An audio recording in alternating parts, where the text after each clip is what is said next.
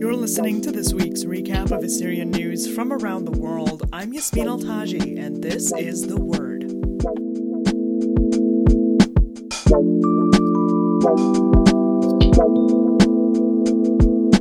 Montague Yassionen III is the new ancient church patriarch.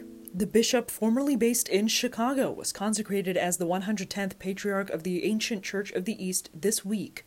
The consecration took place Friday, at the Cathedral of the Virgin Mary in Baghdad, where the church is headquartered. Prior to filling the patriarchal seat, Gewargis Younan was a bishop at the St. Odishu Church in Chicago.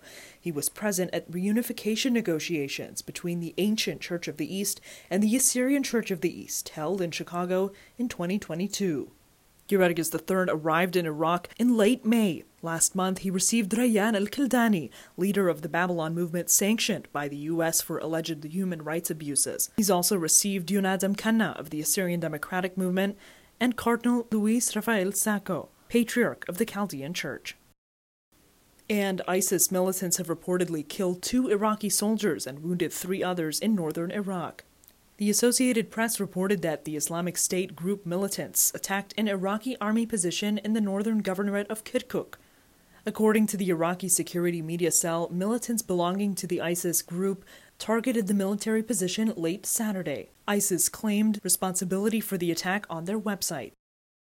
This week, Iraq approved a record 2023 budget. Reuters reported that Iraq's parliament approved a budget for the year 2023 of 198.9 trillion dinars, equivalent to 153 billion US dollars. According to Reuters, the budget details record spending on public wages and development projects, including rebuilding infrastructure, quote, ruined by neglect and war, the budget deficit is an estimated 64.36 trillion Iraq dinars, which, according to Reuters, is more than double the last deficit in 2021.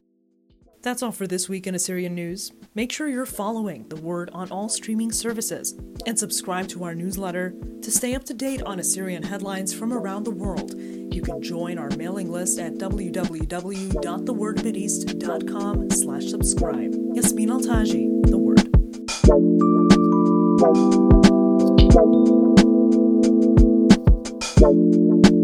Bye.